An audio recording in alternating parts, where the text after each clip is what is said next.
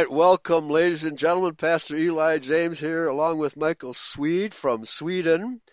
And we put a link in the chat room at Eurofolk Radio concerning the subject that we're going to be talking about today. And uh, how are you doing, Michael? I'm doing good. I'm doing good here in some summery Sweden. Uh, so just that the, that the oh. world could do better because it's uh, we are under uh, heavily attacked by the by the by the Jews. They attack us right. on every front. Yeah, right. And even the weather, right? Uh, I, am sure you have chemtrails in Sweden like we do here in America, right? Oh, sure. There's yeah. chemtrails, but hey, here people say, "Oh no, it's just chemtrails. It's only from the." uh, yeah, so you know they don't want to. Yeah, but yeah, it's here too. Yes, right. Okay, so here is the situation, folks. Uh, uh, by all means, go to when you have a chance. Go to the main page of Eurofolk Radio, and I just posted an expose of multiculturalism, how bad it is. The first video is about uh, a former executive, female executive of Levi's Incorporated, who, when, she moved to San Francisco, thought it was the most delightful place in the world. But she's had to move. Why? Because her fellow liberals started chastising her because she didn't agree with COVID. Can you imagine? Can you imagine, Michael, that fellow liberals chastising one another? uh, yeah, but that's, I guess, it shows in their hypocrisy, their hypocrisy, and their, their, their, they are so narcissistic yes. about uh, everything because they uh, they don't they are like sheeps and sheeps don't want to look into um, they they don't want to look into those kind of matter because that would that's too much for them they, they don't they don't look into stuff they're they're sheeples and sheeples are very yep. egoistic and yeah. if and they are so afraid to look in something that contradicts their worldview and that is that is typical liberals. And yeah, here we yeah. see typical liberals. They are so egoistic about their life and think, no, but don't contradict my my lifestyle now. Don't contradict it. Yeah. So then instead of instead of reasoning and listening, no, they they kick you away because they can't handle it. They are so sheeple like. Yeah. Well, ironically, they are very much. You be like me. If you're not like me, then you're not diverse. right? Isn't that ironic? Right? Every liberal wants every other person in the world to be just like them. Now, that's not diversity, though. If everybody's alike, no, it's, it's not, not, diversity, right? It's it's ridiculous. Exactly. Yeah.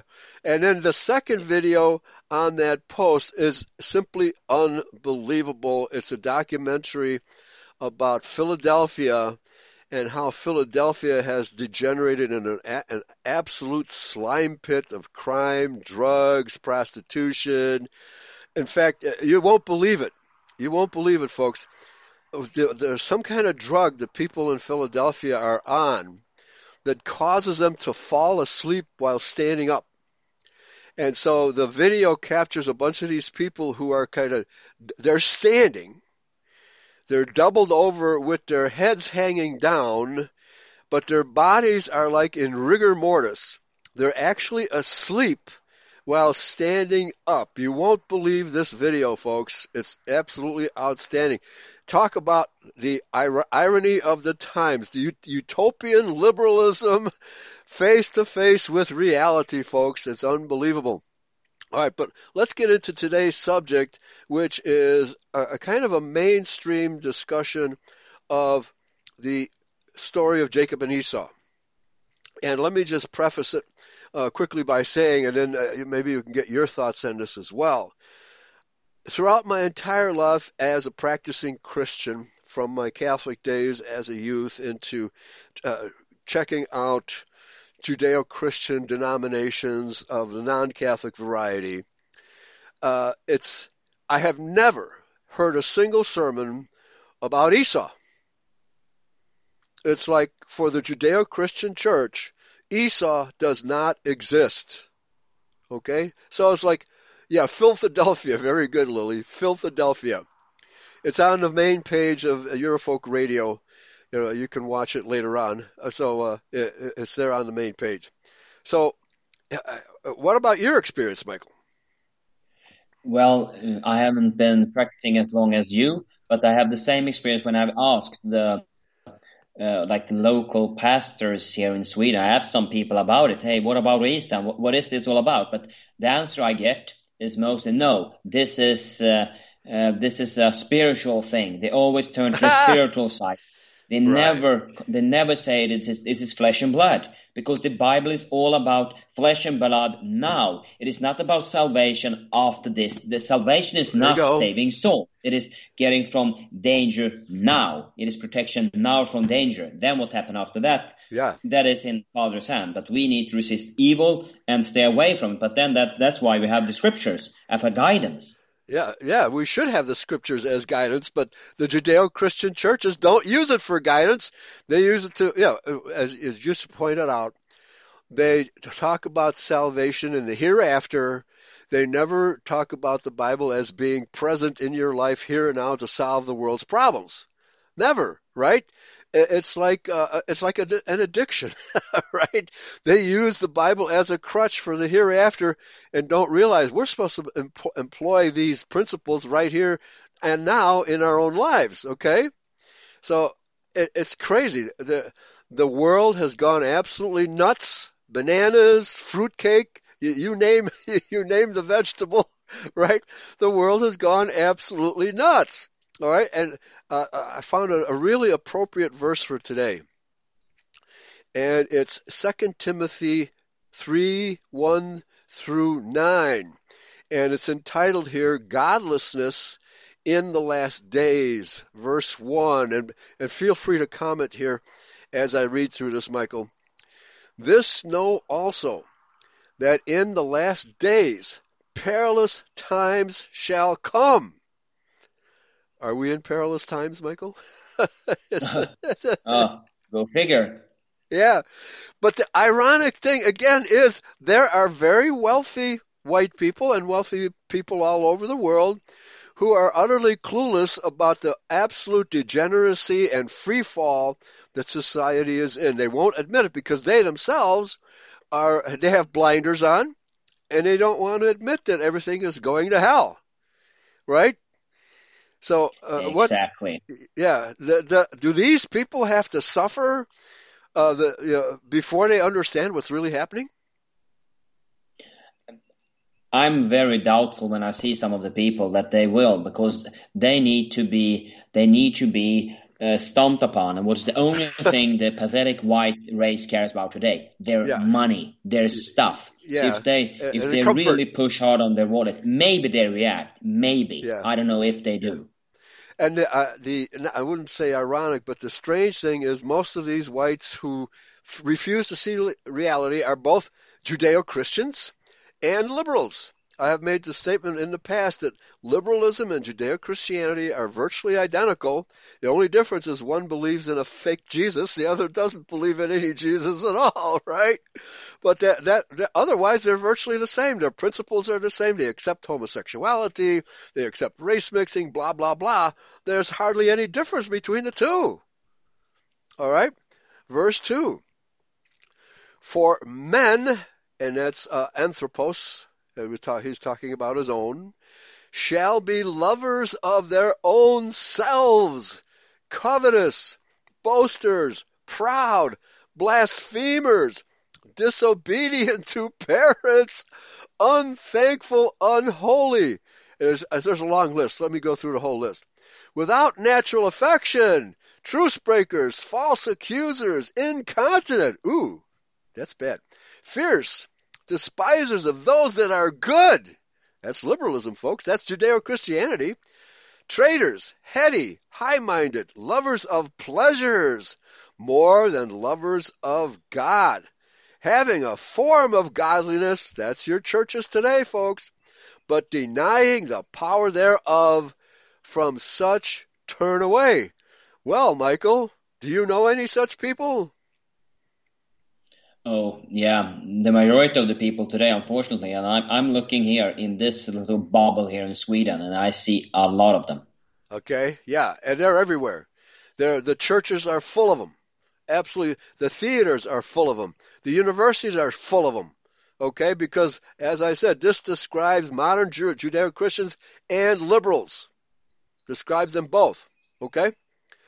For of this sort are they which creep into houses and lead captive silly women and silly men too, laden with sins, led away with diverse lusts and addictions, ever learning and never able to come to the knowledge of the truth. How many university degrees, how many uh, theological d- degrees do people have and still have, know absolutely nothing? Nothing. Mm-hmm. Okay? Mm-hmm. Mean, this is beautiful, one of the most beautiful prophecies the Bible contains, folks. Paul is indeed a prophet. Verse 8 Now, as Jannes and Jambres withstood Moses, so do these also resist the truth. Liberalism and Judeo Christianity resist the truth mightily. Men of corrupt minds reprobate concerning the faith but they shall proceed no further, for their folly shall be manifest unto all as theirs also was. Okay? Is it becoming manifest to sane people today, Michael? And of course, we in identity are the sanest people on the planet. Your comment, yeah. Yeah, I sat and read, and, and yeah, you, you can uh, uh, keep on. Okay, so anyway, I just wanted to point this prophecy is one of the best prophecies about these end times you will ever come across. You will never hear it uh, quoted in a Judeo church. You will certainly never hear it quoted at a university because they resemble that remark. All right. Okay. So, yeah. folks, yeah. Uh, can, okay. can I also read some verse later? Sure. Absolutely. Yeah. yeah. Are you done with the verse from uh, now? Yes. Yeah. That's it. Second Timothy 3 verses 1 through 9, really eye-opening stuff. Okay? Yeah. So this is also one from uh, this is just one verse that I saw from um, that I saw from Isaiah and it's Isaiah okay. 29:16. Um, and this is also regarding so uh, how perverse of you should the potter be reckoned as the clay should what is made say of its maker, He did not make me? And what is formed say of him who formed it, He did not understand? Is it not yet a little while, and Lebanon shall be turned into garden land, and garden land be reckoned as the forest? Um, so why I want to go to this is because this also is one of the how how the Judeo Christians and here the secularists argue. They think they know better than the maker. So they, they are like this potter that arguing against the maker and say, well, he did not make me, as he said here. And they believe that, that the almighty maker didn't understand it. Yeah, yeah. So this is also something I, I very, and this, this is also interesting here because that was one of the translation I read. If you read in the translation from uh, King James, it says a bit better maybe. It says like this. Okay. Surely your turning of things upside down shall be esteemed as the potter's clay. For shall the work say of him that made, made it, he made me not? Or shall the things um, framed say of him that uh, framed it, he had not um, no understanding? Yeah. Well, uh, that describes Judeo-Christianity, where they have total, totally turned against the, the the clear word of Yahweh and deny everything that the Bible teaches in the churches. Okay? Because they don't like Yahweh's laws, right? They say, ah, that doesn't work. You know, we're liberals. We believe in multiculturalism. The world is a better place, you know, when it's diverse. Well, if everything becomes brown, it's no longer diverse. Okay? I mean, come on. Use some logic, dear liberal. But of course, these people don't use logic. They all are based on feelings. If it feels right, do it. That's the that's the motto for today. Okay, that's the motto yeah. for today. Okay. So, and uh, another comment also to the verse that you read. This described exactly how we are, um, how we are today in our in the society because it also describes this. They have a description in uh, Second Timothy three six. They say this silly women, and that is not just women per se. It could yeah. be feminized men that are led away by various lusts because it's not just women. Now the men also does it. Yes. So uh, this is this also describes the the weak-minded men, not just this is still women oh, is a sure. reference also to men that are, as I said, they are weak-minded. Yes, yeah. Well, again, when society loses its uh, foundation, you know, and anybody who has an honest point of view about history has to understand that white Christianity, Christianity practiced by white people throughout history, has created civilization. There's simply no doubt about that. It can't be gainsaid. That's the way things are. That's the way things happened. But we know that uh, that, that pro- uh, speaking of Jacob and Esau, the prophecy that Isaac made to Esau, telling him that one day he would gain the ascendancy over Jacob, has taken place. It took, took place at the Battle of Waterloo when the House of Rothschild became the dominant force on planet Earth, okay, and we've been under the domination of Jewish bankers ever since, that th- th- this is what has made the modern evil world possible. And now we're so far into that game, so many people are wallowing in the muck of liberalism, which is a Jewish construct, it's a Jewish idea created for the weak minded people of planet Earth, right? Liberals, Judeo Christians, uh, homosexuals, trans, all of it. Created for weak minded people, and now we're beginning to see the fruit full blown, where you can't go into an American city anymore without stepping on feces, uh, a discarded needle, running into a prostitute. It's gotten so bad in virtually every American city that the police cannot control it anymore. Okay? Yeah, and I think it seems to be deteriorating faster in America than in Sweden because when you look in the Swedish big cities, it's not that bad really. This has not gone that bad here yet. Uh, but I, I believe that you are the first target. Then they take us rest. So it will be the same here too.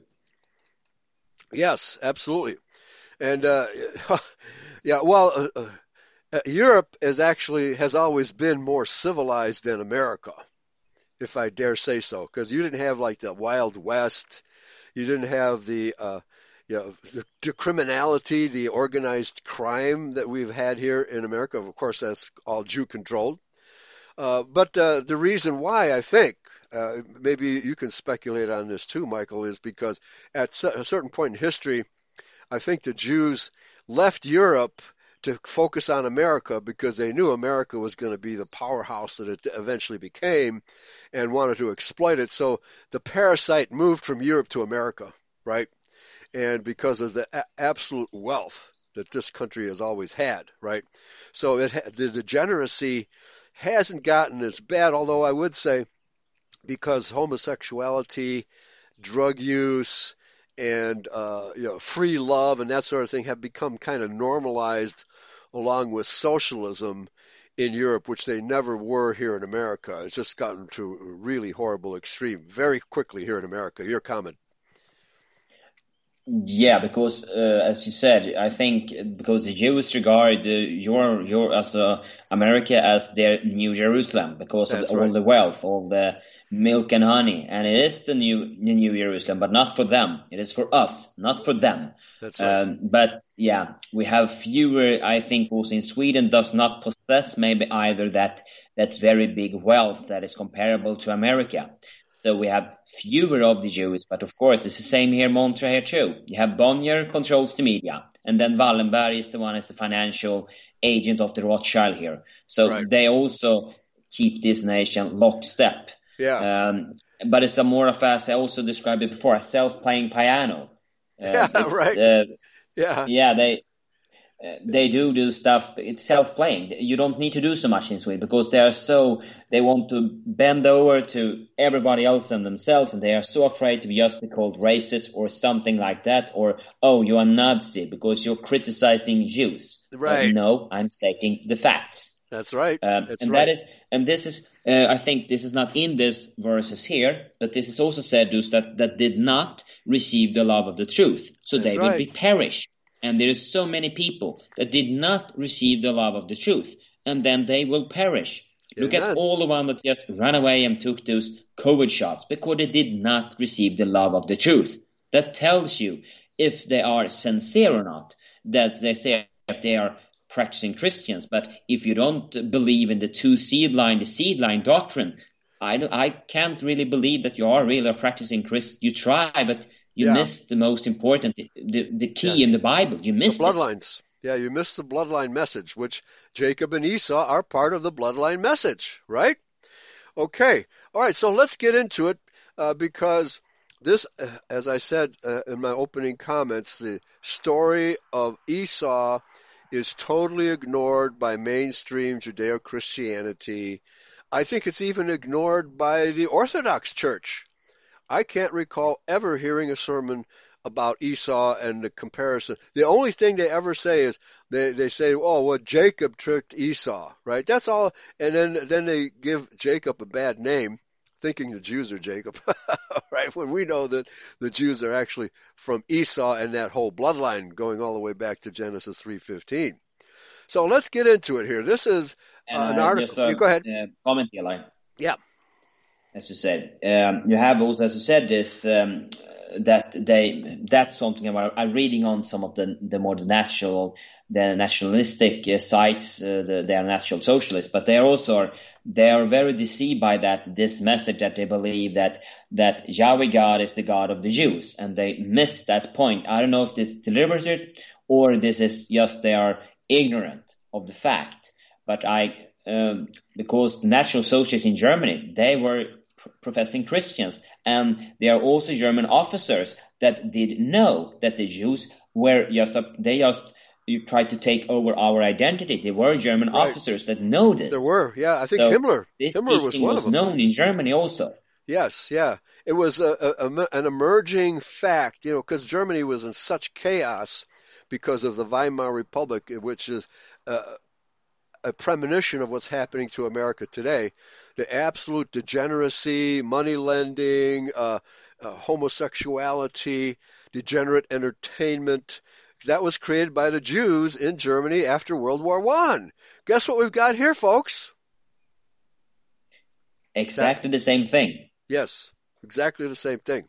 All right, so now this is an Orthodox Christian in the general general sense of the word orthodox.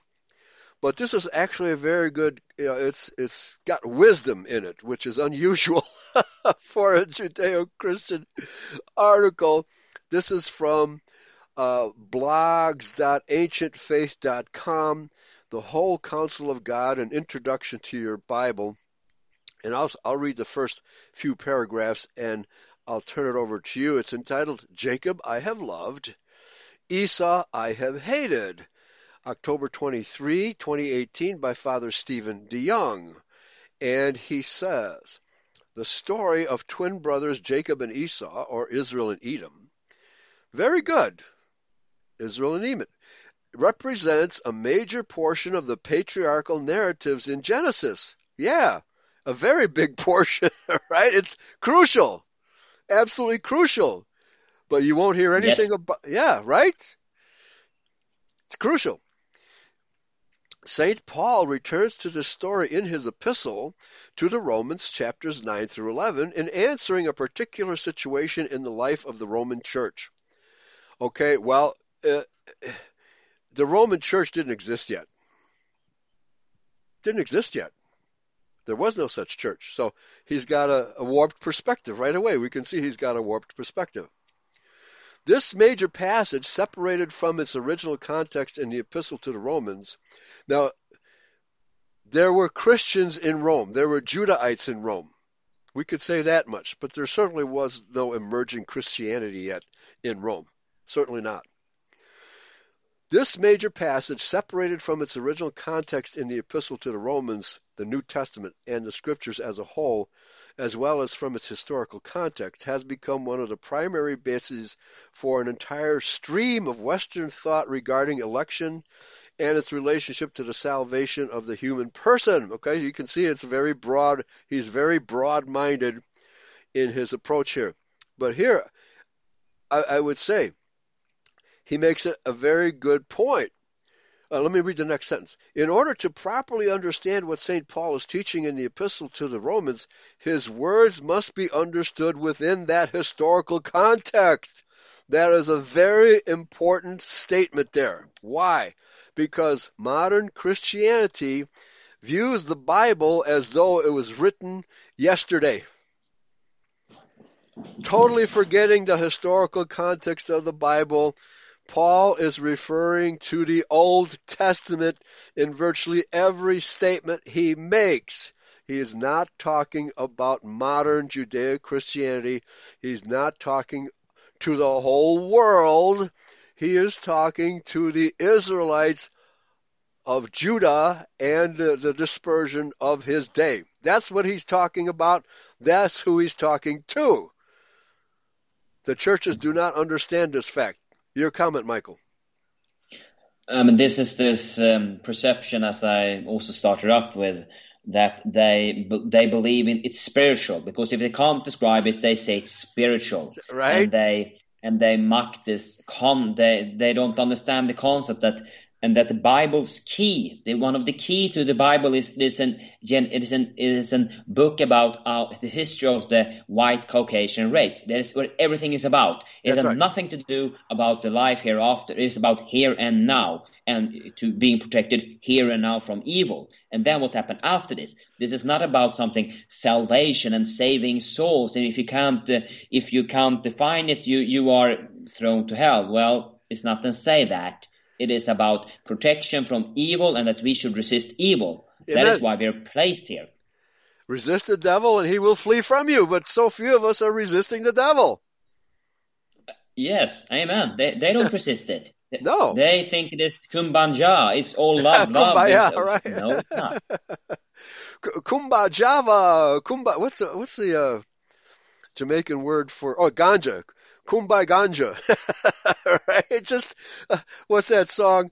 Uh, t- one toke over the line, sweet Jesus. One toke over. You can combine getting high with Christianity, can you not? Right? Uh, this is how absurd things have become.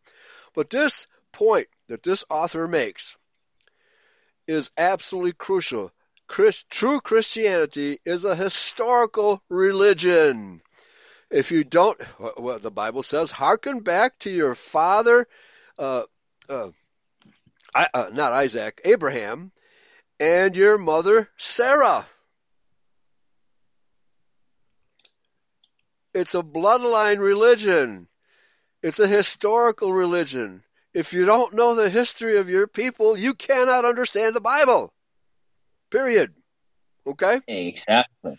Right? And I also isn't it also like this that when they're referring to honor your mother and father, could also be a reference to Sarah and and to Isaac, uh, to Sarah and Abraham, and their and their allegiance and their love to God, and to honor them, and how yes. you honor your forefathers. You do not race mix. Yes, you honor your bloodline. That's what it's all yes. about. Okay. So we're going to stress this concept of bloodline because that's what the Bible is about, folks. That's what it's about. Okay. And then he continues. Possibly even more importantly, however, St. Paul assumes that the hearers of his epistle are thoroughly familiar with the story of Jacob and Esau. Really? really? What modern pastor has ever stressed this this uh, you know topic of Jacob and Esau? Let me finish the sentence here as it was one of the stories which formed the groundwork for the religious life of the communities to which he wrote. Again, real Christianity is a historical religion, and the people that Paul was addressing in his epistles are not the Catholic Church, not the uh, Anglican Church, not the, the Judeo Christian denominations. He's addressing Israelites who were very familiar with the story of Jacob and Esau. Modern Christians are not. This is yeah. Go, go ahead. Yeah. Yeah.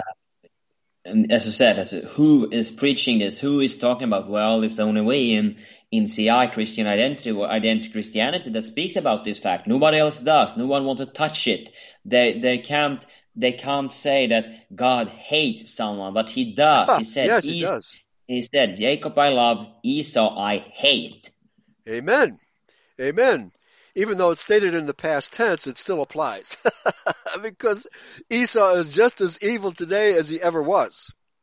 The people, oh, the, yeah. descend, the descendants of Esau, and even possibly more evil because they've begun, become more powerful and more sophisticated in their uh, deceptions.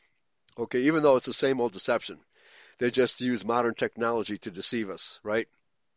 Okay, let me repeat this. This is so important. Possibly even more importantly, however, St. Paul assumes that the hearers of his epistle are thoroughly familiar with the story of Jacob and Esau, as it was one of the stories which formed the groundwork for the religious life of the communities to which he wrote. Yeah, all the all the Israelite communities to which he wrote.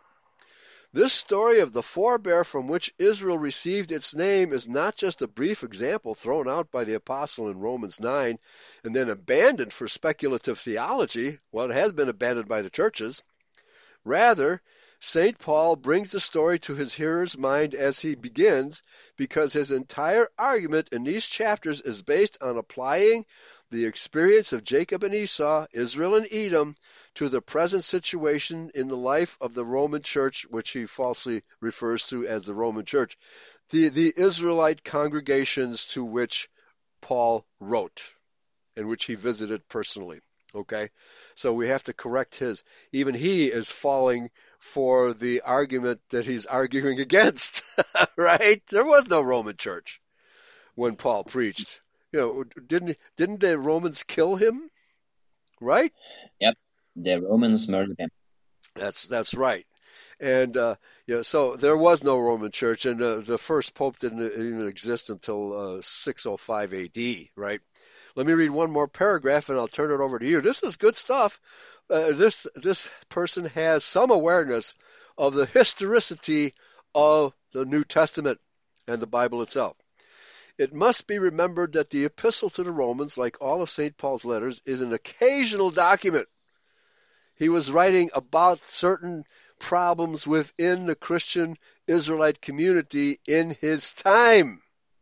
He wasn't writing about the future. He wasn't writing about uh, uh, Joel Osteen and uh, and other Judeo-Christian, you know, con artists, right? That, that's what modern Judeo Christianity is. It's con artistry. That's all it is. It's con artistry. St. Paul did not sit down to write a theological or philosophical treatise. Such things existed in the ancient world, but they followed a different format and genre.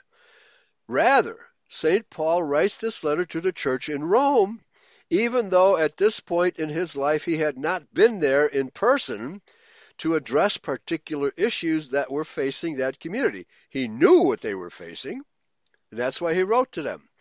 This is important for interpretation because St. Paul's argument in any part of the letter is not merely a series of musings or asides on various topics, but is directed purposefully toward what is happening in the lives of real people.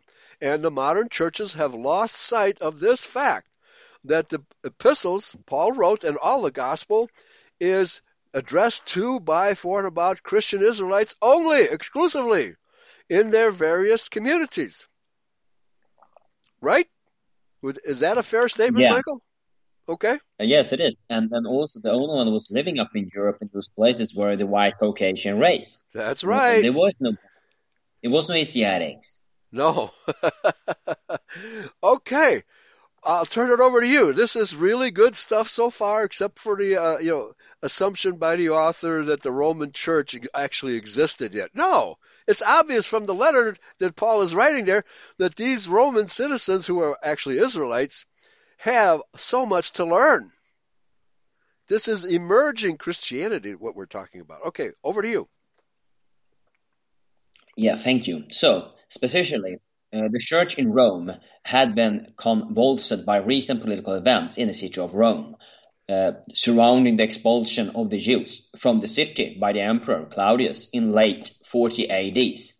Um, and this now let's see what uh, yeah the church in Rome said is that is he that didn't exist then but this expulsion of is this true you is this Jews as we know them or is it the Judahites. Okay, all right. That's a, that's a very good question. Obviously, the author is not familiar with w- what happened in Judea, you know, regarding uh, King John Hyrcanus inviting Edomites into Judea, who subsequently became the uh, Pharisees, scribes and Pharisees, and the uh, Sanhedrin. Not familiar with that. It was those Judeans, they're properly called Judeans, of Edomite extraction, who bribed Julius Caesar and, other uh, uh Caesars of Rome to uh, invade Judea and take over the house of Judah. So obviously, this author doesn't is, doesn't show familiarity with that history, but we have to make a distinction. The, it was those money lending Jews who wormed their way into the society of the upper crust of Rome, who were the, the Jews that he's talking about here. Okay, those were the evil Jews who um, made trouble for Rome. The Judahites we're talking about had been living in, in Rome for several hundred years already because they they left Judea to escape all the violence of the intertestamental period. Okay, and uh, you know you have to again you have to know the history of the Bible to understand it. Okay, which the, the modern churches have no interest in history whatsoever. They're out of context. They, they have no historical context. You go to any Judeo church, they have no historical context whatsoever. Okay, so, but nevertheless, the Judahites who were in Rome felt the pinch as well because yeah, they didn't the, the Caesar didn't care whether you were a Judahite or an Edomite, you know, they just assumed you were a Judean. And so we get blamed for what the Jews do, right? That's that's the situation in Rome. Okay, so please continue. Yeah, thank you for that clarification. Yes. Um, this event is reflected elsewhere in the scriptures, in Acts 18, uh, verse 2, in which uh, St. Paul meets uh, uh as, as uh, uh, Priscilla and Aquila in Corinth, where they are said to have journeyed from Rome because of this expulsion. Okay, yeah, that's so, one, something I would say. Yeah, right. Okay, so the Judahites got, got caught up in these expulsions, even though it was the Edomite Judeans who were causing all the trouble. Back to you. Yes, and this, as you said, uh, Rome was formed by by Zerah Judah after they after after Troy was destroyed by the by the Greeks. So they That's fled right. from Troy, and then they they found uh, founded Rome. Amen. Don't be historical, Michael. that that that complicates things. All right. Okay. Yeah. Please continue. It does. Yeah and that's why also you have these red colors in Rome because that was Zerah Judah's color. Right, that's right. Okay, so he uses the term Jewish you know, when he's he's actually he should be saying Judean because it was a mixture of Edomite Jewish moneylenders and Judahites from Zerah Judah. Okay, that's Rome. That was the actual population, although the Edomite Jews were a, a small minority. They were the moneylenders to the Caesars. Back to you. Yes. So, the Jewish people had been expelled from the city at least twice before, once in the Republican period and once by uh, Tiberius. And I guess this is then the, the actual Edomite Jews he's speaking about here. Okay, well, actually, no, it's uh, be, be, because this is talking about histor- historically before uh, the scribes and Pharisees period in Judea. So what actually happened was, and this is covered by Josephus in great detail.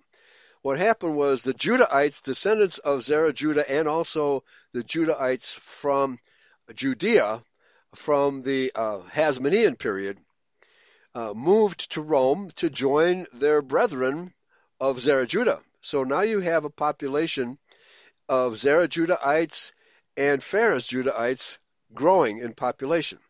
But the Phares Judahites brought their religion with them, which Zerah Judah did not have. And uh, and Paul is trying to explain the, the religion because the Messiah had come, right? And Zerah Judah was part of the Israel community, all right, which Paul understood. Paul understood that.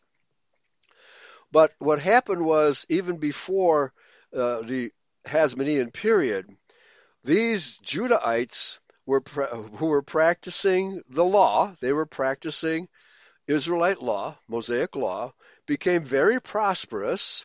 They paid their taxes, and the Caesars loved them because they paid lots of taxes because they were so prosperous, right? As white Christians typically are. We're the, always the most prosperous people around because we obey the laws. We're, we're, uh, we have a work ethic. We treat each other well, blah, blah, blah. That's how Christian civilization came to be, right? But the, the other Roman citizens resented the prosperity of these Judahites and demanded that the Caesars expel them. So this is what he's talking about when he says, quote, the Jewish people, unquote, had been expelled from the city at least twice before, once in the Republican period and once by Tiberius. Okay? It gets more complicated under Tiberius because the Edomites had wandered up to Rome as well by that time. And then, and then he says these expulsions had various precipitating causes. Yes, you have to understand the difference between the, the Edomite Judeans and the true Judahites to understand that there were different reasons, okay? These expulsions had various precipitating causes. Back to you. Yes, thank you. So, these expulsions had various um, precipitating causes. The two most common were either Judaization, attempting to attack Romans to the Jewish way of life, or failure to worship the Roman gods, resulting in some misfortunes. Okay, there, that's a very good point. The Judahites who had moved from Judea up to Rome refused to worship the Roman gods. That's why the pagan Romans hated the true Judahites. Completely different reason from, from hating the Jewish moneylenders, who were Edomites, okay? The common people, the pagan people of the Roman Empire, could care less about Jewish moneylenders. They never came in contact with them. They resented the true Judahites because of our religion and because of our exclusivity and our refusal to worship the Roman gods and goddesses. Okay? That's one of the various precipitating causes. Back to you. And isn't that also a bit how it is today? If we believe in the living God, but then you come into, what do you say, crossfire with one of those materialistic atheists. That's right. Their God is money. So then they will, they don't like us then. Yes, yes. Yeah.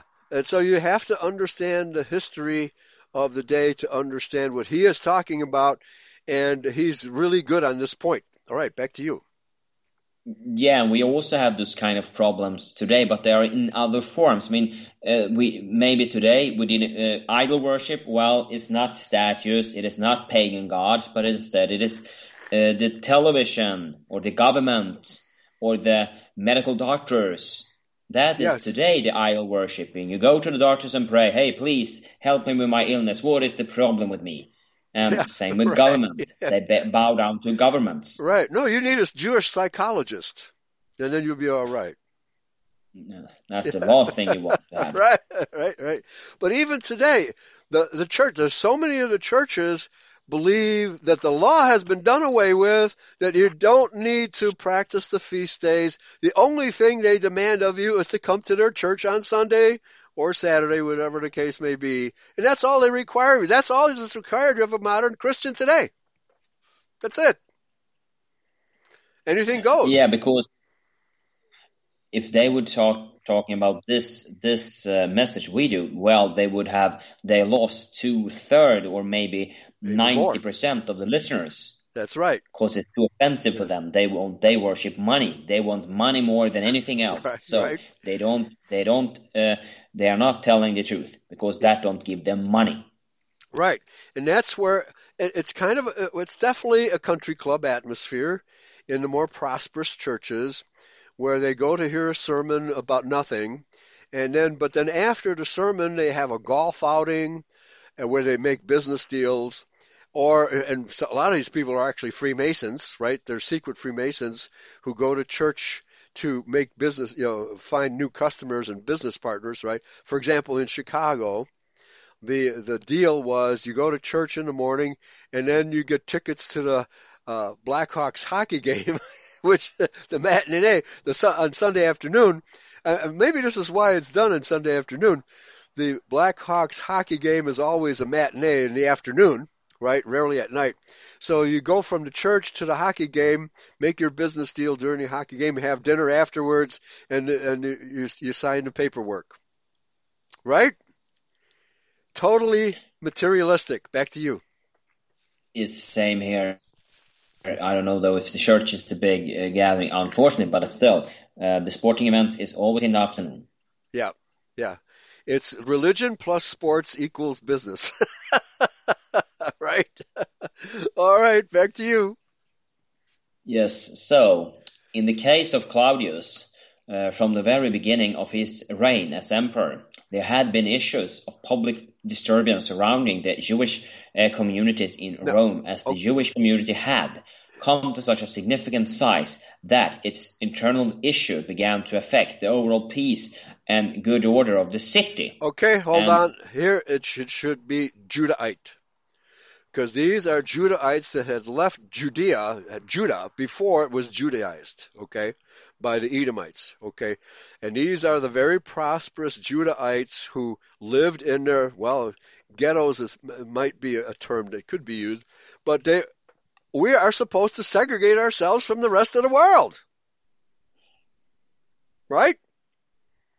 Yeah. Jews do not. Yeah, okay. And uh, the pagan Roman populace resented them for that. But they did pay their taxes, right? And uh, and the Caesars loved them for that. But now Claudius had a problem. Okay, here are these very prosperous Judahites who are paying their taxes, who are law abiding citizens, but who demanded the right to obey Yahweh's laws within the Roman Empire. Okay, but the pagan Romans hated them for that. For those two reasons. Number one, they were segregated away from the pagan Roman uh, population, and they were very prosperous. That's why the pagan Romans hated the true Judahites. Back to you. Yes, thank you that's what I think also that it has been so big, these communities, and they, they see it as a rivalry to the Roman yeah, Empire. That's right. That's right.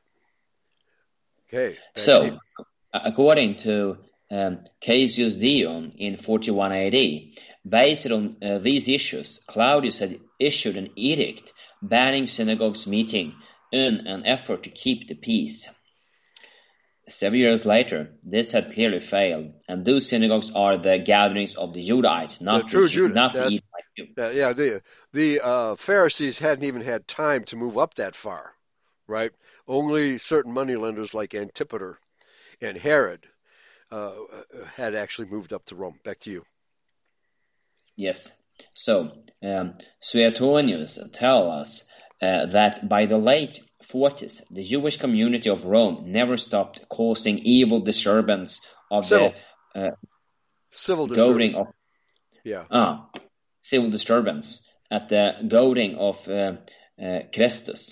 Yeah, well, just like we in identity, we're causing civil disturbances by demanding that uh, our people adhere to Yahweh's laws, right? Which most of our people don't want to do. Okay, so this is what was causing the issue. So wherever, and we're always fleeing away from the materialistic society that does not accept Yahweh's laws. Okay? And so there's constant strife between us and the rest of the world because we demand to have the, the right to obey Yahweh's laws in this segregated society. Is that too much to ask? The Bible demands for, it. For the, for the Jews, it is, because then we are their, their mortal enemy and we will be more That's powerful right. than them because we have Yahweh on our side. Yeah, yeah. So here's the deal. We demand our segregated society because we created this country and we created Europe.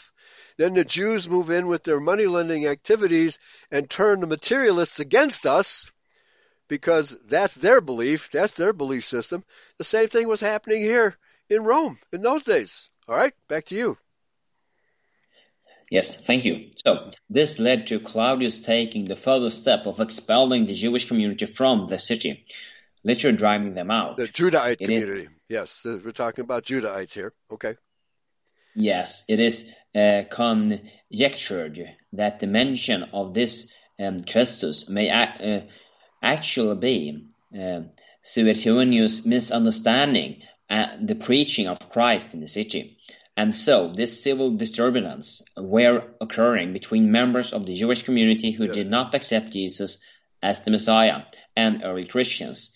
Um, there is not nearly enough historical evidence uh, to know this for certain. However, okay, okay, so yes, so he's close. He's close to understanding the situation here, uh, because again, we're talking about emerging Christianity among the Judahites living in Rome.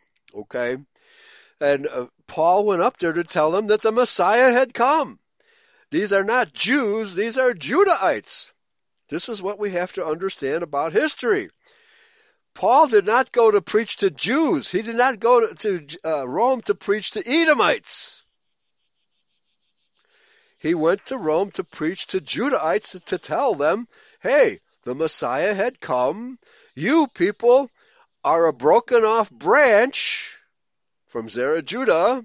That's what Paul clearly says they are. They're a broken off branch not some stray branch that wants to be grafted in, right? He went there to preach to Israelites of the house of Zerah, Judah, and of course the Judahites that had already migrated from Judea up to Rome. There, was a dual community here. And it was those Judahites from Judea, from actual Judah, who were practicing Yahweh's laws, doing sacrifices, etc., etc. They were doing their best to keep Yahweh's law as they understood it in the confines of the Roman community. Back to you. And this is also one of the misconceptions, this grafted in. They believe that everybody, this verse, they think that everybody can be grafted in. But you cannot graft in something that did it, did it belong to the tree from the beginning. That's right. That's right, and and that is true uh, biologically as well. you cannot graft a a, a pear tr- a pear branch onto an apple tree and expect that pear branch to produce apples. It will not happen. It will continue to produce pears, right? So and, and there's nowhere in, in the Bible that says we should start grafting uh, non apples onto an apple tree. We're supposed to remain segregated from the rest of the world. Period. Back to you. Yes. So, thank you. So, this expulsion lasted for some years before the Jewish people were allowed to return to the city.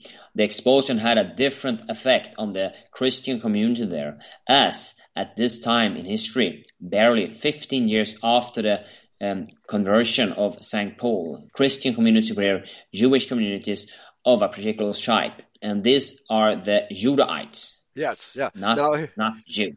Yeah, now here's where the historicity of the Gospels comes into play. There's no way Paul is going to preach to non Israelites when the Israelites themselves haven't even heard the message. Michael, to whom was a Messiah prophesied? To us, the Israelites. Yes, to, to true Israel, not to the world. That's very clear from Scripture. All this nonsense about multiculturalism and preaching the gospel to the whole world is a very modern idea which is grafted on to the gospels by the fake churches, right? Again, the historicity of the scriptures must be considered in order to properly interpret what's going on, properly understand what's going on. Back to you. Yeah, and this those churches are of course financed by the Jewish banking system by the Rothschilds, so they know exactly what they are doing. They want to weaken us, they want to separate us from God as they used in history. Yes, right. Yeah, now he he misunderstands the concept. He mistakes Jew and Gentile we know what we're talking about really is Judahites and dispersed Israelites, you know, who uh, were dispersed around 745 BC, and they also were living in Rome and in the Greco-Roman world. Back to you. Yes.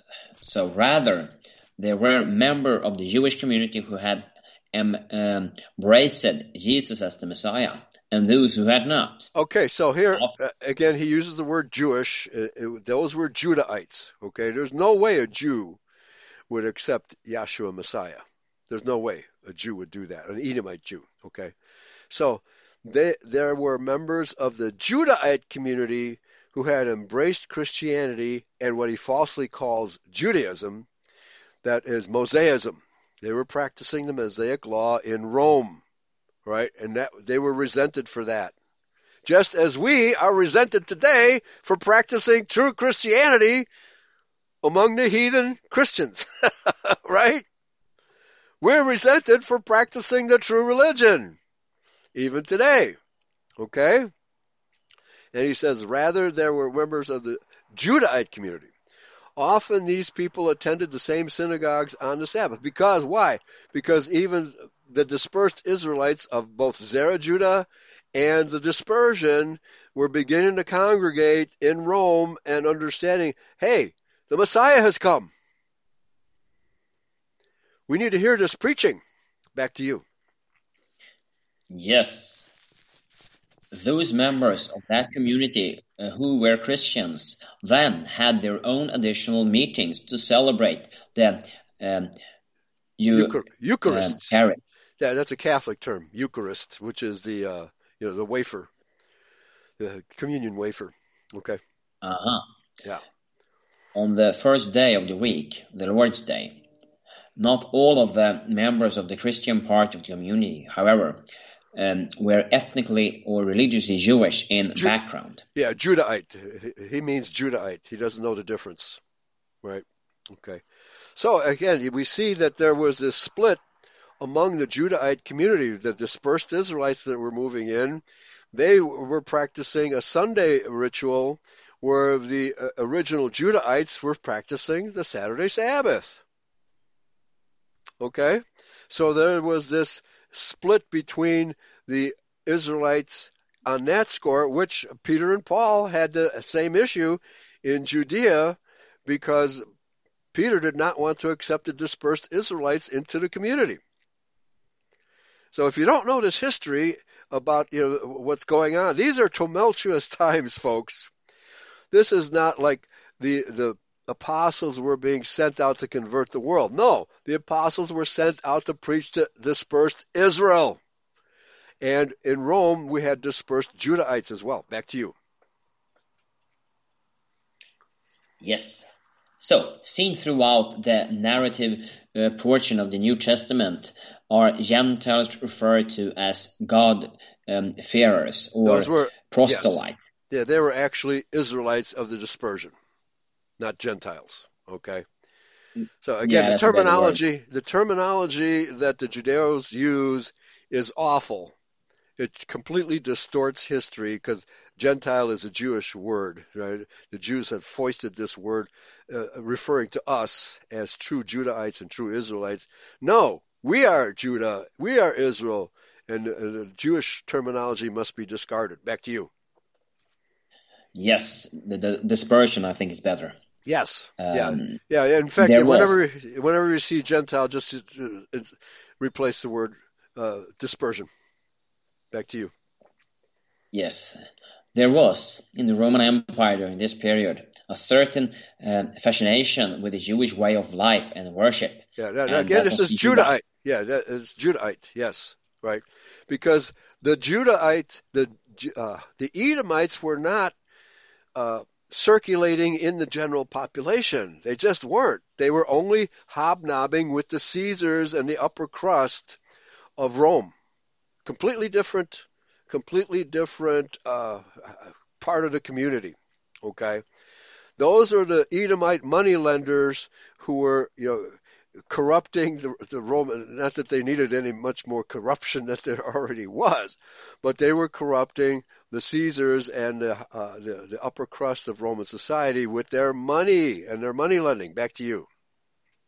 Yes. So this led many Greek, Romans, and other to learn about the Jewish scriptures available to them in Greek translation and to attend synagogue gathering on the Sabbath. Okay, this can only be a reference to the Septuagint. They were learning about the Judahite scriptures available in Greek translation. There was only one such source, and that was the Septuagint. Okay? Yeah, which, and which that is the, also a, give, right. giveaway for our people that right. we are the one that have these Greek translations. No, yeah. no lousy Jew have it. The Jews hated the Septuagint because they had their uh, the, their Pharisaic interpretation, which became known as the Masoretic text, you know, or as uh, Yahshua calls it, the, the uh, tradition of the elders. The tradition of the elders is completely different from Judahite religion. Completely different. It's the exact opposite. It's a hatred of the Judahite religion. It's Jewish. Back to you. Yeah, the Talmud. Yeah.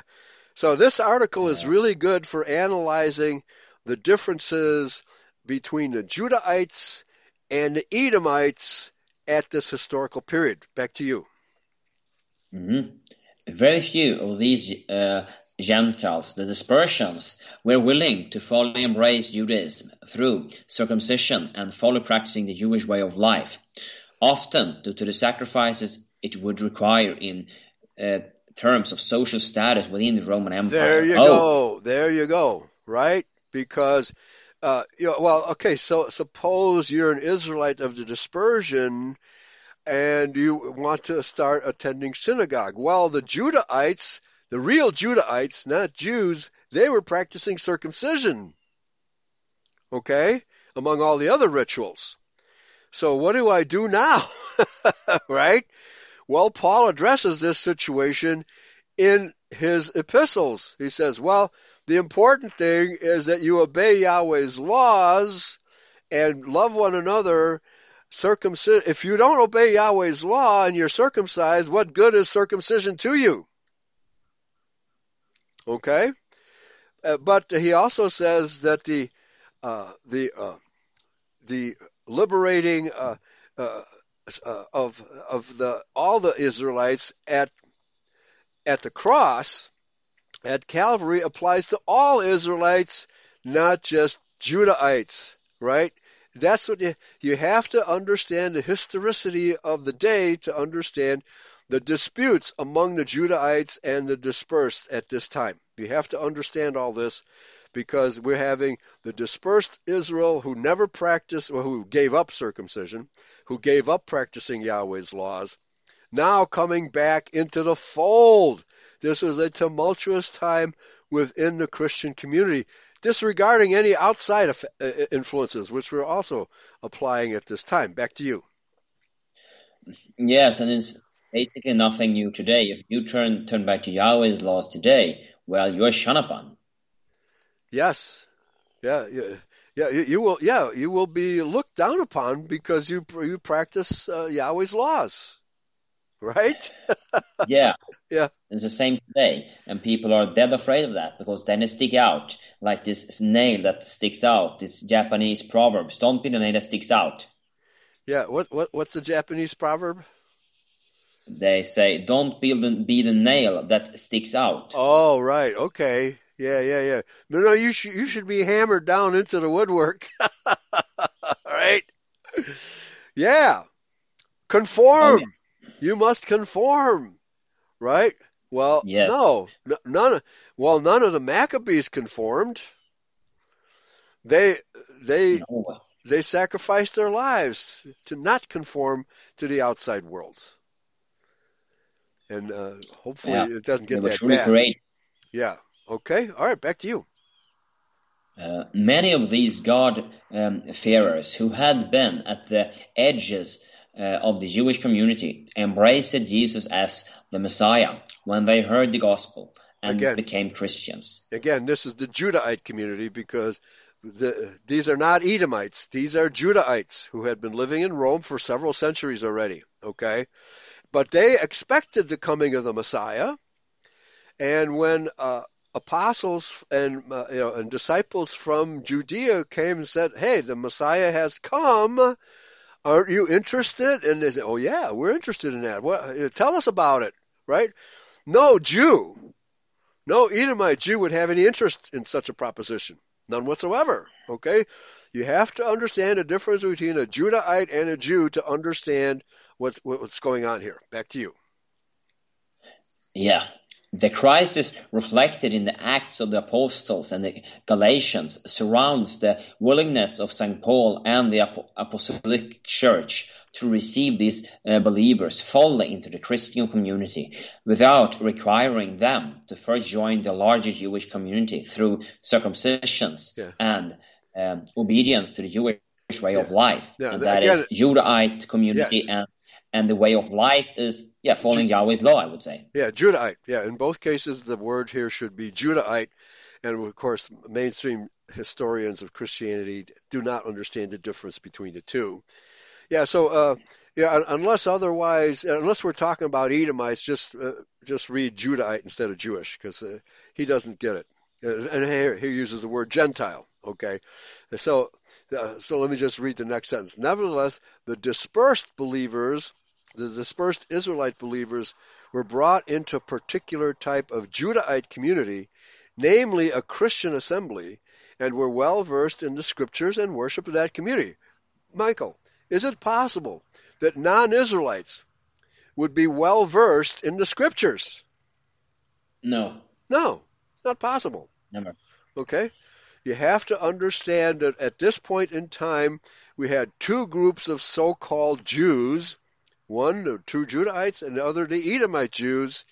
And it was these Edomite Jews who were hobnobbing with the Caesars, and the Judahites who were actually good citizens of Rome because they paid their taxes and were, uh, you know, uh, good workers, etc., etc., building community.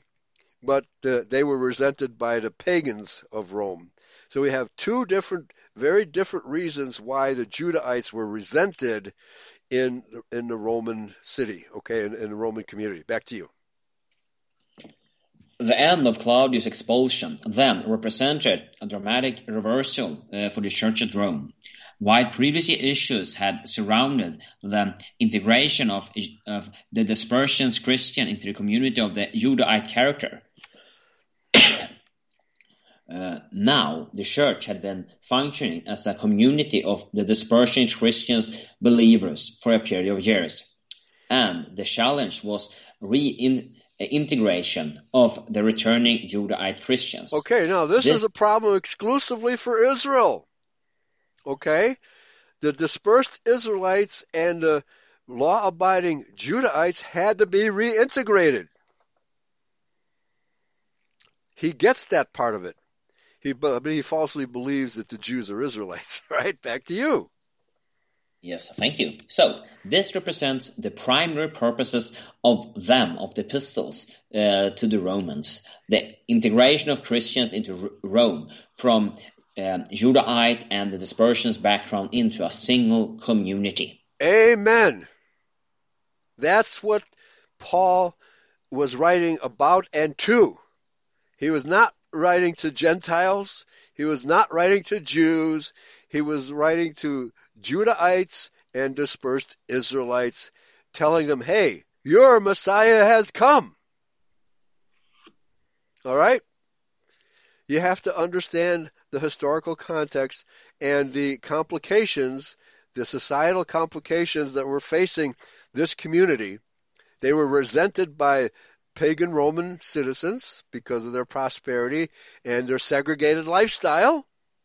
Okay? We have to segregate ourselves from pagans today, don't we? Yeah, nothing has changed. Even if they're white. Okay? We preach to them yeah, because we love them as brothers, but we can't uh, accept their lifestyle, right? We can't do that. And the same goes for true Judah you know, if you're a German or a, a, a Brit, you're more than likely a Judahite. Okay? You can't accept modern uh, lifestyles. You can't do that. We have to segregate ourselves from the rest of the world. The Bible demands that we do so. Back to you. Yeah, because what does unbelievers have have in common with believers? You cannot right. joke them together. Yeah, exactly. And Paul says that. That's a great quotation from Paul. Okay. Yeah, please continue. Do you want to read, read on and I'll be right yeah, back? Okay. Yeah, yeah. Very good. Okay. So, uh, Let me just repeat this last sentence because he gets it to a certain extent. This represents the primary purpose and theme of the epistle to the Romans the integration of Christians in Rome from Judahite and dispersed Israelite backgrounds into a single community, not to integrate non Israelites with Israelites, not at all. It's to integrate the dispersed Israelites of you know the Greco-Roman world back with the Judahite community into one single community again. And of course, this was prophesied way back in Genesis, oh, uh, I believe it's 16, where Abraham saw that there would be that this whole territory called the with all the Greco-Roman world it was called at the time, but Mesopotamia would be inhabited by Israelites. And it was at the Feast of Pentecost in 33 AD where that prophecy came true that this whole area known as Mesopotamia would be inhabited by Israelites who would be uh, assembling at Rome for the Feast of Pentecost.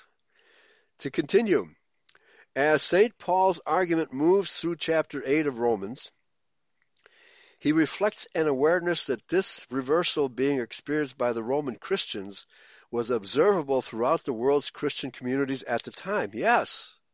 And, hap- and this was happening in Judea as well. Though St. Paul is always clear that Jesus is the Judahite Messiah and the fulfillment of the Hebrew Scriptures, the reality was that the greater part of the Judahite communities to which he had preached the gospel had not accepted Jesus as the Messiah. Yeah, forget about Jews. There's no way Jews would ever accept Jesus as the Messiah. Ain't happening. Further, in many cases, and as an overall trend, it was the dispersed Israelites, especially those God-fearers, but including even outright pagans, who were coming in large numbers to the faith in Jesus Christ and therefore coming to comprise Christian communities in every city.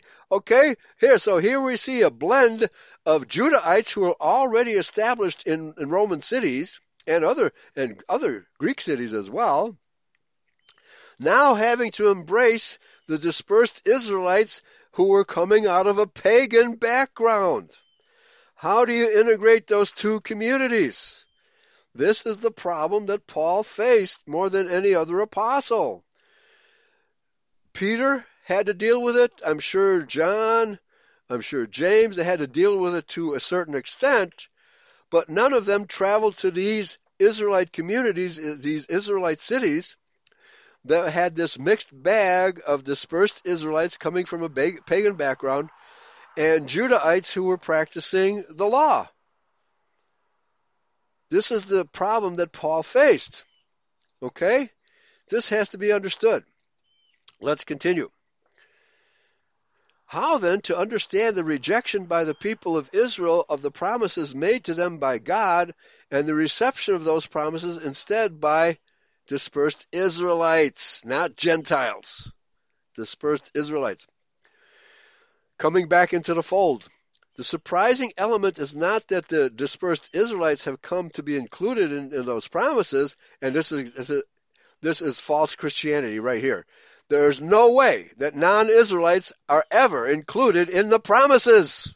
Paul clearly says it's only for Israelites. Okay?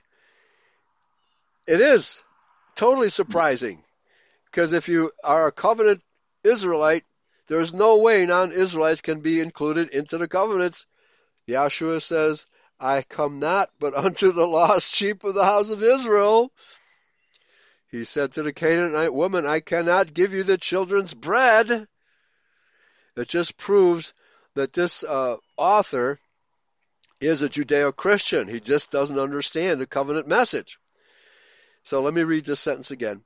The surprising element is not that the dispersed Israelites have come to be included in these promises, as this was prophesied throughout the Hebrew Scriptures, but that all but a remnant of the Judahite people seem to have been excluded from the fulfillment of those promises. Well, those who oh, you know kept promising, uh, uh, practicing the Mosaic Law, right? There are a lot of Judahites who failed to practice the, the rituals too. They were hypocrites.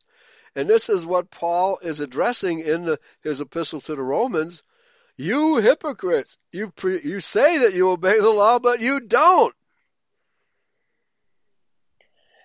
Okay. And, um, then I'm thinking about this verse. I'm back. Um, this verse that he said that you are you're nice on the outside, but inside you're dead man's bone. Right. Yeah. Yeah, well, that that was uh, Yahshua's uh, statement to the Pharisees, who were were not Judahites even. You know, there may have be, been one or two Judahite Pharisees, but the ma- vast majority of them were Edomites. Okay, so unless you understand the historicity of the day, you cannot understand these epistles. You can't understand any of the epistles, especially the epistles of Paul, because he, as this, he correctly states that Paul is trying to integrate the dispersed Israelites who were moving or uh, throughout the, uh, the Middle East, who were having to understand the scriptures once again, which they had totally forgotten for 750 years. Okay? So to continue, it is to answer this question that St. Paul draws our attention in Romans 9, 10 through 13. Well, let's go there because he stresses. I can read it. Go ahead. Let's go to Romans, uh, there, Romans 9, and then 10 until there. Now we may have to read more of it to get set the context, but go ahead, read those verses. I can start to read from. I can read from the beginning. Okay. Instead. Very good. I read from one until uh, I read on. So, and I read from the scriptures. I speak the truth in Messiah. I do not lie. My conscience also bearing me witness in the set apart spirit, that I have great sadness and uh, continual grief in my heart for I myself could have wished to be banished from Messiah for the sake of my brother, my relatives according to the flesh. Okay, now wait a minute. Wait a minute. Who's he talking to, by, for, and about? It is from the Israelites. From his, yeah. he said, relative according to the flesh. His kinsmen according to the flesh, not so-called Gentiles. Okay? Now, the, the good thing about this article is even from a Judeo-Christian perspective, you you can see the dilemma that Paul is facing. How do I integrate these recently pagan Israelites who were promised that they would be uh, saved from their sins, uh, uh, uh, alleviated from their sins at the cross, at the coming of the Messiah, who had not been practicing the Mosaic law for at least 750 years and even longer, actually. Now, how do I integrate this community with the community of Judah who had been practicing the Mosaic law up until this point in time? He, but he says very clearly, Who are my kinsmen according to the flesh? Now, it's interesting that the author of the article does not start from Romans 1 verse 1 through, uh, or sorry, Romans 9 verses 1 through 3, which clearly says these people are kinsmen according to the flesh. He's referring to both the Judahites and the dispersed Israelites, if you please. Back to you. Thank you. So from okay. 9 4 further. Who are the children of Israel? To whom is the adoption and okay. the esteem and the covenant and the giving of the Torah and the worship and the promises? Okay, now the word adoption has to be clarified here. It does not mean adoption in the modern sense. It means the placement. He's talking about the placement of Israelites to their true position as the sons of the covenants. Okay? To whom pertaineth the placement as we are the heirs of the promises and the covenants. No other people can be included in the covenants. So that word adoption is a very loaded word. It has to be properly understood what that word means. It means, it's huiothesia, it means to place as a son. Okay? You already have to be an Israelite before you can be placed as a son of Israel. That's what that verse really means. Back to you. Thank you very much. Okay. And then let's continue in. Uh, wait. Yeah, yeah. Okay. Uh, verse 5, yes. Yeah, I got the phone because I have just. Oh, away. okay. Okay. Sorry. so, who, who's. Let's see, I was on 9.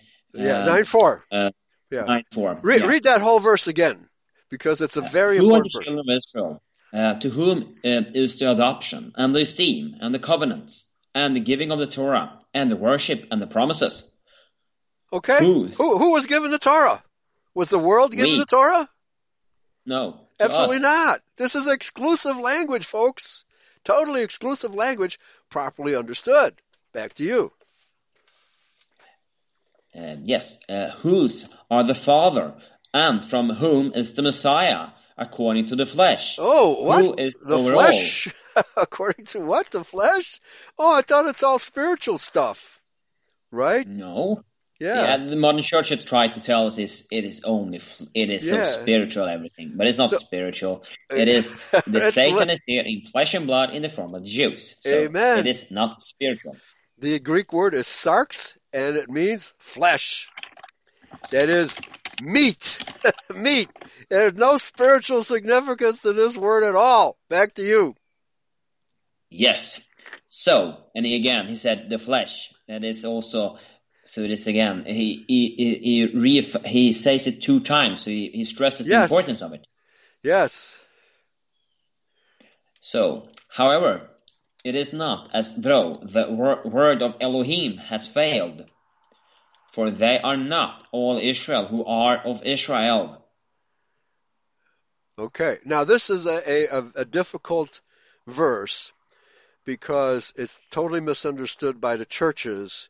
Uh, what he's talking about here is that unless you have, uh, unless you accept, have to speak in the present tense here because he's speaking to Israelites from both groups. Unless you accept Yahshua Messiah as as your king, as your savior, you cannot be considered a true Israelite. Okay? You have to keep the historical context in mind. So unless if if you're a Judahite and you reject Messiah, well then you have you have rejected your Israelite heritage, have you not? Yeah, it's part of it. Yes, at least partially, right? So what you need to do is you need to understand who you are, that you, your salvation, your Savior has come, and you have to accept your Savior in the flesh. And if you don't, then you can't be considered a true Israel. You will not be an heir. You cannot be an heir unless you accept all these circumstances. Back to you. Yes. So neither are they all. Ah, okay. Neither are they all children, because they are the seed of Abraham. But in Isaac your seed shall be called, and that's a very famous uh, prophecy that is in Isaac your seed shall be called. So it's like Saxons. Yeah, exactly. And the, the churches totally ignore that verse too. That's Genesis 21:12, an easy verse to memorize. Genesis 21:12. Again, here Paul is referring back to the Old Testament constantly. Is it at all conceivable, Michael, that a non-Israelite would have any idea what he is talking about? Okay, would a Yeah, even a summarizes pagan, even a pagan Roman, if it, that pagan Roman were not an Israelite, this this would be meaningless. If a pagan, in Isaac shall thy seed be called. What does that mean to a person who is not of the seed line?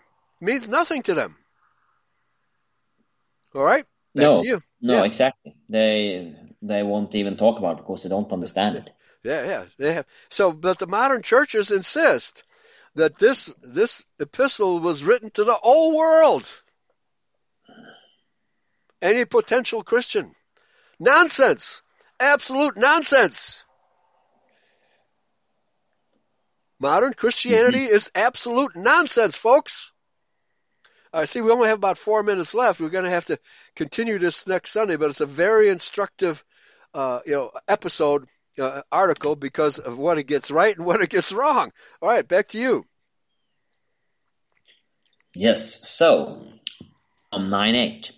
That is, those who are the children of the flesh, these are not the children of Elohim, but the children of the promise are reckoned as the seed. Okay, so this clarifies it. If you do not accept the promise, if you do not, and the promise is that you, that your Savior, Messiah, would come for you. If you do not accept that Yeshua came in the flesh for you, if you don't accept that promise having been fulfilled, then you cannot be counted as the seed. Okay? Where he says, but the children of the promise are counted for the seed. That explains verse 6 where he says, they are not of all Israel, which, all Israel, which are of Israel. Just the mere fact that you have the, uh, the DNA of Israel is not good enough. You have to accept the fact that your DNA, uh, Kinsman, Yeshua Messiah, came to uh, fulfill the promises made to Abraham, Isaac, and Jacob. Unless you accept all of that, fully understanding who you are, then you cannot be counted for the seed. All right, back to you. So, for this is the word of promise. At this time I shall come, and Sarah shall have a son. And not only so, but uh, uh, Rivka, having conceived by one, our father uh, Yitzchak, is that Isaac. Yes. Okay.